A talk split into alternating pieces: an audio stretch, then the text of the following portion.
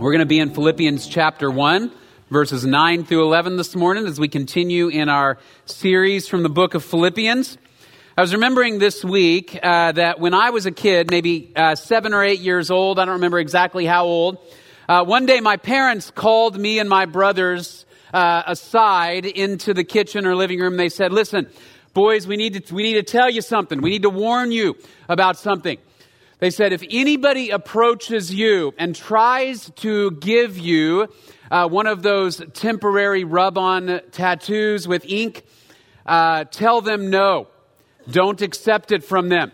We're like, well, why? Well, because uh, this was the 1980s and there was a rumor uh, going around that there were uh, drug dealers who had placed illicit drugs inside kids' tattoos that were painted like Mickey Mouse or whatever. And so uh, I guess in order to kind of get, get into that elementary school market, uh, the drug dealers had done this. And so they were like, you could really get uh, hurt that way. Just say no. Now, now it turns out that uh, even though this was promoted like on the radio and at churches and schools, it was absolutely untrue, right? It never actually happened. But I didn't know that.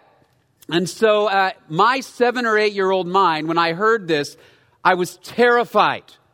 Right? I don't know if my parents ever even really knew how terrified of this I was. And I, I had uh, visions, nightmares of people climbing into my window at night with sheets of temporary tattoos and sticking them on me while I slept.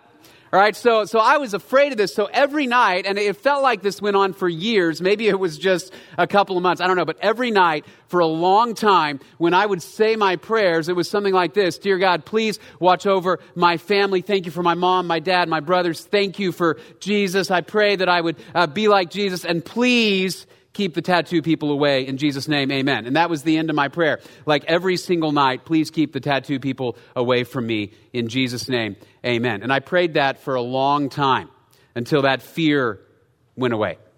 Now, I share that uh, because, you know, in hindsight, I laugh at it, right? In, in hindsight, I laugh at that childhood fear. But then I began to think this week how many of our prayers are really rooted in the same types of fears even as grown-ups. Right? How often do our prayers boil down to God, I am afraid of something and please keep me away from it, right? I am afraid of being in poor health. Keep me healthy. I'm afraid of my kids not being safe. Keep them safe. I'm afraid of going bankrupt. Please provide for me. Or maybe it's something instead that we want, God, I really want you to do this in my life. And so our, our, prayers tend to center a lot of the time on things that we don't want to happen and things that we do want to happen, right? And there's nothing wrong in and of itself with praying for God to provide, right? In fact, in the Lord's Prayer, Jesus urges us to pray that God would provide our daily bread, right? Meet our needs. But on the other hand, if we are not careful, our prayers can become self absorbed. So that everything we pray is simply, hey, God, ease my pathway through life. Take away all the struggles, take away all the pain, make everything the way I want it to be. And that becomes the essence of our prayers for ourselves and for other people. Right? But as we look at the scripture and as we look at the book of Philippians this morning, we're going to see a different type of prayer. It's not that we never pray for things that we hope for or dream about or want. But as we look at Philippians 1 9 through 11, we're going to see a different type of prayer. I want you to think about this for a minute. As Paul was writing to the Philippian church, he only offers really one prayer for them. He has a limited amount of ink, a limited amount of parchment upon which to write, right? He didn't have stacks and stacks of notebook paper. So he has just these three verses to write his prayer. And what his prayer for them boils down to is not that they'll have plenty of money not that they'll have an easy pathway through life, but instead this that God will fill the church up with love. That's it. Paul says, if I can pray one thing for you, it is that you would be a people that are full of love. So that as you grow in the love of God, right, as you become a people who are increasingly loving, you will also learn more and more what God wants from your life. And as a result, you will begin to reflect Jesus with your life, right? You will grow in love. You will understand the love that motivated God to give us Jesus in the first place. And that love through the power of the Spirit will fill you. And here's what's going to happen is you'll become a church that says, I want to love, I want to serve, I want to proclaim the good news. And Paul says, if I can pray for one thing for you, that's it, right? Not for an easy life, but for a life marked by the love of Jesus Christ. That's his prayer. And so for us, as we move into our semester and our year, and as we've started the book of Philippians, we've been saying what we want to do is we want to have lives that are, remember, poured out for the gospel. We want to have lives where we give our time, our energy, our resources, our talents all toward the proclamation of the gospel of Jesus Christ so the world can know who Jesus Christ is. If, as we do that, then, will you and I pray? Will we move our prayers more and more toward what Paul prays here for the church? Not that we'd be free of struggle and pain, but that as we walk through our lives, we would increasingly abound in the love of Jesus Christ. That's what we're going to see. Let me read Philippians 1 9 to 11. Paul says, In this I pray, that your love may abound still more and more in real knowledge and all discernment, so that you may approve the things that are excellent, in order to be sincere and blameless until the day of Christ, having been filled with the fruit of righteousness which comes through Jesus Christ to the glory and praise of God. So Paul says this. He says, I pray that we, whoops, sorry, that's going to come in a minute. Hold on. That's very exciting. But okay. Pray that we will grow in love. Right? Paul says, here's what I want to pray for you. Pray that we will grow in love. Now, now when I read this the first time, I thought that's an interesting concept. Pray that we will grow in love, right? Because our culture doesn't think of love necessarily as something that you grow in, right? Instead, love is like a force. It's something that takes you over. It's an emotion. So some of you, you'll remember that old song by the Doors, Hello, I Love You won't you tell me your name? Right? And the idea is, man, I just saw you and I love you already, right? That's not biblical love as is described in Philippians. That's not what we'd call what we would call agape, right? Agape is the Greek word here that Paul uses for love. It's used all throughout the New Testament for love, right? Most of the time you see the word love. It's agape. It is not an emotion or a force that takes over you, but it's also not like a, a merely intellectual decision either. It's not like I just steel my will and say, I'm going to love. Instead, what love is from a biblical perspective, it's an attitude, right? Now, now, now I'll show Olaf here. Some of you saw the movie Frozen a number of years ago. And you remember there's a scene where they're talking about what is love. Right? And Olaf the snowman, he has this definition of love. Love is putting somebody else's needs above yours. Right? Now, when I first saw that movie, you know what I thought? Olaf's been reading Philippians. Right? This is a definition that actually comes straight out of Philippians chapter 2, do nothing from selfish ambition or empty conceit, but with humility of mind, do what? Consider others as better than yourselves. That's the love that God has given us in Jesus Christ. So here's what Paul is saying that love is an attitude where we say, the needs of others, I will place them above my own. And it's an attitude that reflects the love of Jesus Christ most powerfully in the gospel. John 3:16, a passage probably almost everybody can recite. For God so what? He loved the world. He agaped the world. That he gave his only begotten son, that whoever believes in him shall not perish but have eternal life. God gave his son so we could have life. That is the epitome of the love that Paul describes.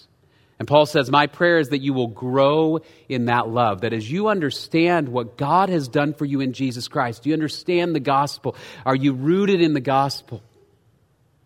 That Jesus Christ came and died for you and for me because we're sinners.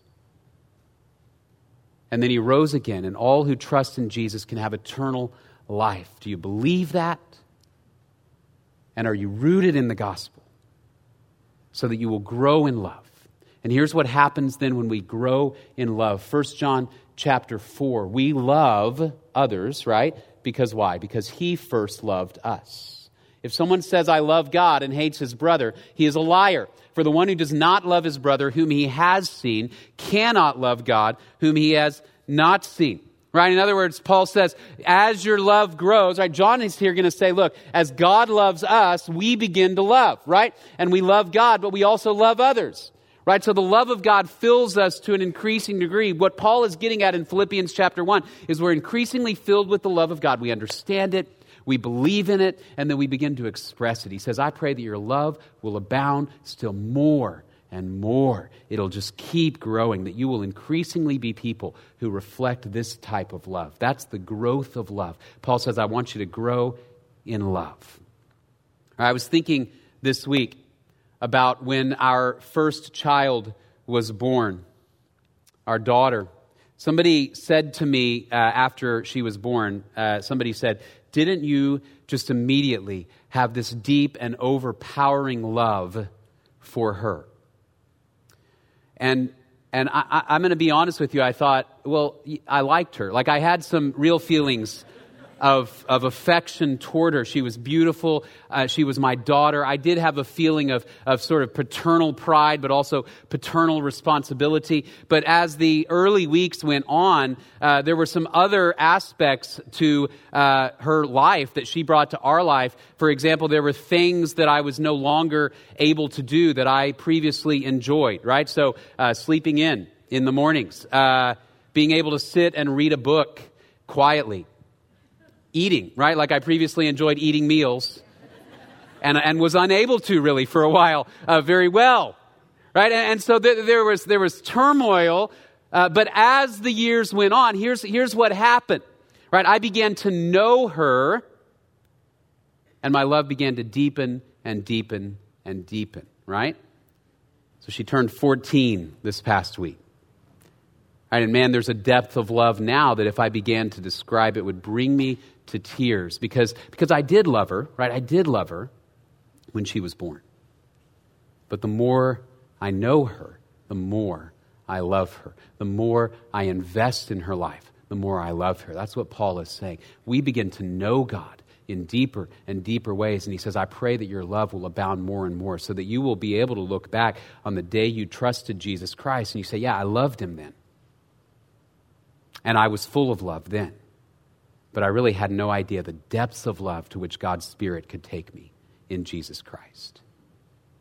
He says, I pray your love will abound still more and more. And here's what he says that there are going to be some results then in your life of growing in love. Let me give you three results of growing in love. The first one is this we will know Jesus better, right? As we grow in love, we will know Jesus better. He says, I pray that your love may abound still more and more in real knowledge and all discernment. All right, there's two words here. One is real knowledge. This is a Greek word, epigenosis, all right, epigenosis. And it has this idea of not just I know facts about you, but I have a, a, an experiential, relational type of knowledge of you right? Epigenosis is, is this, this relational, experiential knowledge that comes from knowing somebody for a long time. I understand what they like. I understand what they dislike. I understand about their character and who they are. That's knowledge. The other word is discernment. Discernment is I begin to understand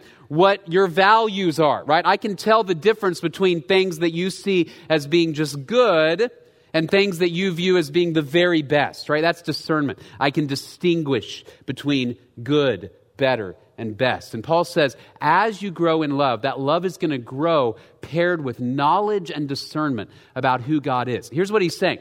Uh, we often think, look, you know, knowing Jesus, it's not just some sort of mental exercise, right? You can really know the Bible and really be a jerk, right? Th- those two things can go together.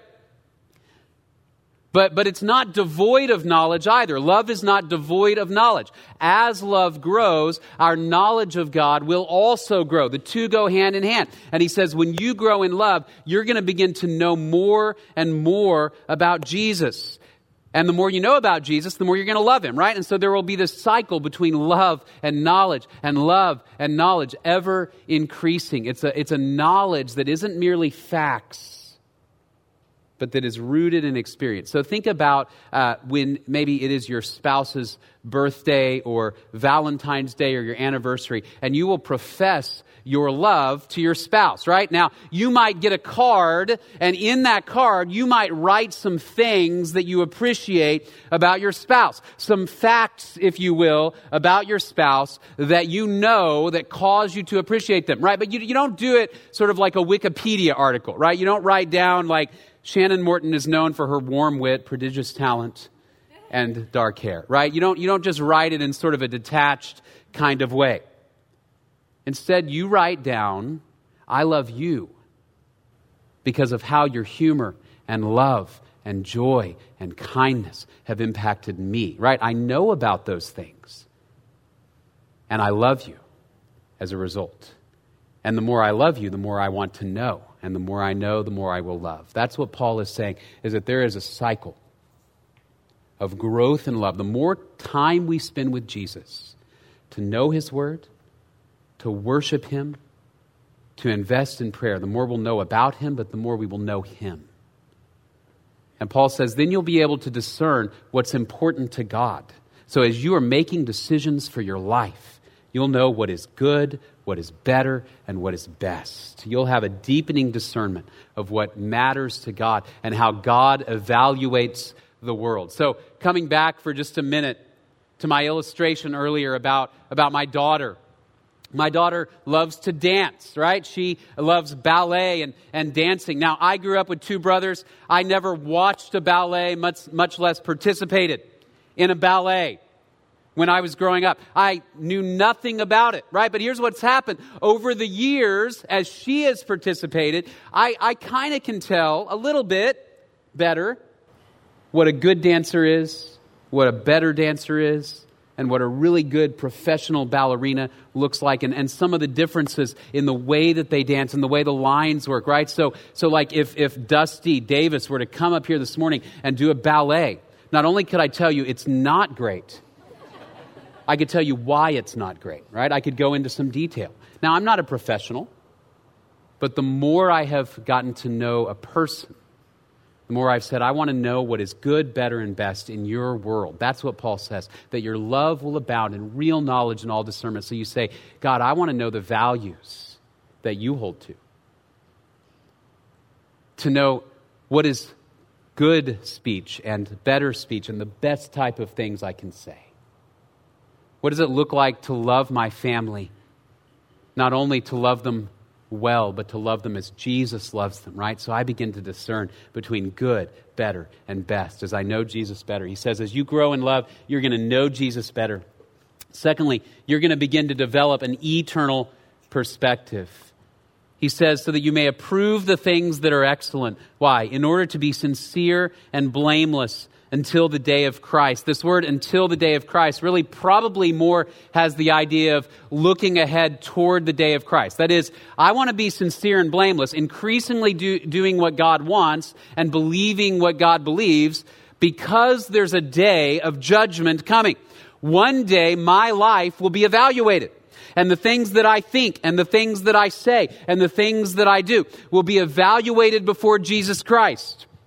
Right? And if we know Jesus Christ, if we've trusted in Jesus Christ, we have confidence that we will spend eternity with Him. Right? So we're not going to be evaluated as Christians to determine are you going to heaven or to hell, but instead the scripture tells us for those who have spoken and thought and believed and obeyed Jesus as he has called us to do, there will be reward and praise at the great at the throne of Jesus Christ, what's called the judgment seat of Christ. And nothing's going to matter to us more at that moment of evaluation than hearing Jesus say, Well done. And Paul says, the more we grow in love, the more we grow in knowledge, the more we begin to develop an eternal perspective that I want to live for the praise of Jesus Christ, but I also want to live so that others around me can know Jesus and enter into his kingdom.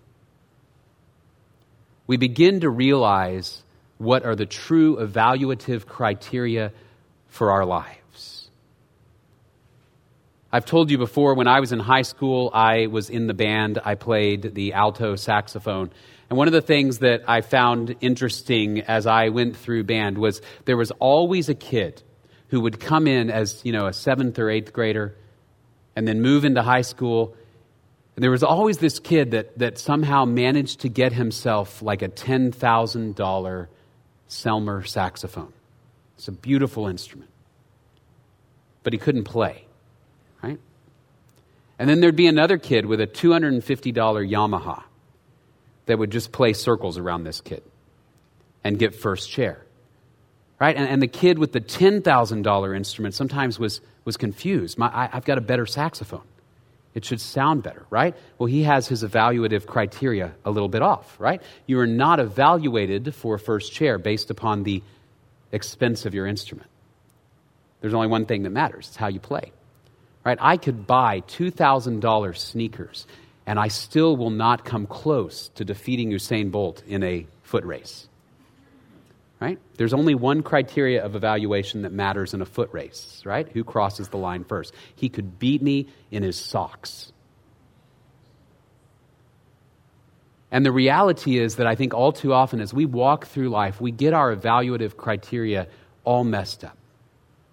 When you stand before Jesus Christ, here's some things he will not ask you. What was your salary when you retired? What was the last salary you made? What was your title at the office? How many people worked for you? How good looking were you? How impressive were you? How many people knew your name? He'll never ask those questions. I believe the questions that we will hear. Did you love like I love? Did you seek to reflect the purity and the truthfulness and the kindness of God? Did you share the gospel? Were you faithful to follow me to the end? With your family, with your relationships, with your friends? Did you walk through trials and keep your faith in me? The deeper we grow in love, the better our evaluative grid gets, and we develop an eternal perspective. We want to hear Jesus say, Well done, good and faithful servant. Third result of growing in love is this we will want to do what pleases God. The more we know God, the more we're full of love, the more our lives will begin to align. He says in verse 10, having been filled with the fruit of righteousness, which comes through Jesus Christ to the glory and praise of God. It's interesting, this having been filled with the fruit of righteousness, it's a passive participle, right? Passive meaning it's not something I actively do, but actually something that is done to me or happens to me. And here's the idea. The more I begin to love God, the more I begin to know God, the more connected I am with the Spirit of God the more the Spirit of God begins to move in my heart and I listen to Him and He guides and directs and moves me toward righteousness, right? A lot of times, here's how we think about righteousness. We think, I just got to stop doing the things I shouldn't be doing. Stop being mean. Stop doing that thing, looking at that thing, saying that thing, those words that I know I ought to control. Be nice, be good, be helpful. And sometimes the more we try that, the more frustrating it becomes, right? Because we lack the power for righteousness. But here's what Paul says He says, I pray that your love will abound still more and more. And as your love abounds, your knowledge of Jesus will abound. You'll develop an eternal perspective, and the Spirit will begin to move in your lives that you are full of the fruit of righteousness, that through the church, we are reflecting the love and the goodness of God. I do what's right because I know the one who is perfectly right. I do what's right because I'm locked on Jesus. Galatians chapter 5, a passage again that many of you are familiar with, the fruit of the Spirit. It's parallel to this passage, right? Paul talks here about the fruit of righteousness. Look at the fruit of the Spirit, Galatians 5. The fruit of the Spirit is what? What's the first one? Love, agape. And then what follows? Joy, peace, patience, kindness, goodness, faithfulness, gentleness, and self control. As we are full of the love of God in Jesus Christ we actually begin to reflect Jesus in what we say and do and believe. I don't know if you've ever met somebody who seemed to just radiate the kindness and the love and the righteousness of God. Where did it come from? From a lifetime of knowing God, from a lifetime of submitting to God. The more we know, the more we understand what pleases God, and the more we want to give to God and others what pleases Him. So, this is uh, interesting. I was thinking this week about uh, how when Shannon and I first got married, we realized the very first uh, Christmas that we were married that our families had two different gift giving philosophies. Um, the philosophy of my family is uh, wh- whatever uh, you want, you write it down on a like a piece of paper, or you send it in an email, and you say, "I would like," right? I would like a Lowe's gift card. I would like some new clothes. I would like whatever, and then you send it to everybody, and they go, "That's great. You would like that," and they buy that thing, right? Like I would like one year, it's like I would like a pet frog, right? So somebody gave me a pet frog. Now, now that was our philosophy. Shannon's family's philosophy was. Um, you should know what we want. Right? And so it, it was, you should know. And so I remember the, the very first year, it was like, but, but how should I know? Like, how will I, how will I know? And see, the, the theory is, and this actually, it makes a lot of sense. The theory is that throughout the course of the year, if you have been listening and talking to that person, you will glean the types of things that they like, right? So maybe that person, you're driving down the road and they say, hey, did you see that frog? It was a beautiful frog, right? And you go, you, you might ask a follow up question, like, do you like frogs? Like, is frogs something that you, uh, yes, I love them. I would love to have a pet frog one day, right? And so you, you make a middle note, and it's like, it's July at this point, right? So it has to be, you probably have to make a literal, not a middle note, a literal note somewhere. Likes frogs, buy frog, right? And so then you go, and at Christmas time, you open it up, and they go, there it is. You know me, right? You know what will please me because you've been listening to me.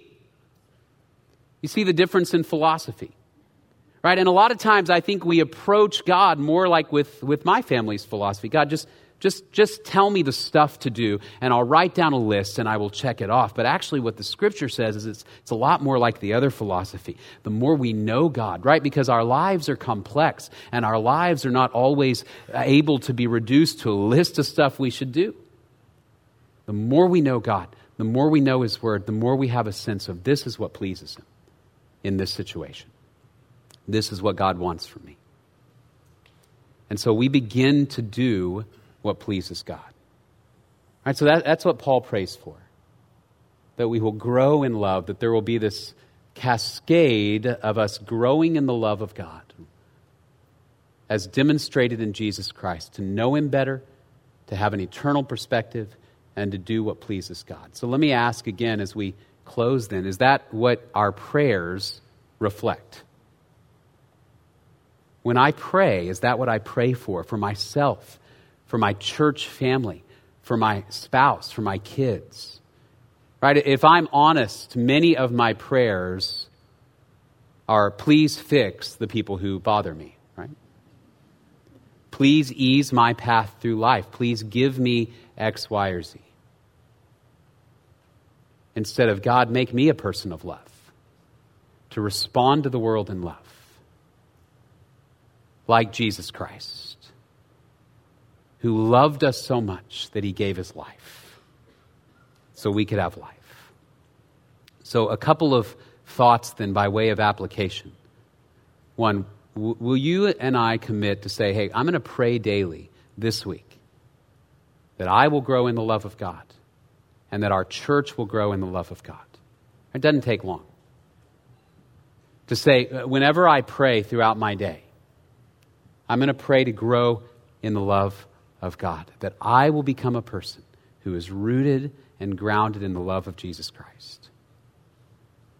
And then, secondly, will I say, I, I want to seek to know God better this semester? Remember, because love and knowledge grow hand in hand. And there, there are a hundred ways to do that. Let me just encourage you. Uh, consider joining one of our home groups or small groups where you can connect with other people who are wanting to know and love God, to know His Word, to say, I want to invest in the Word of God.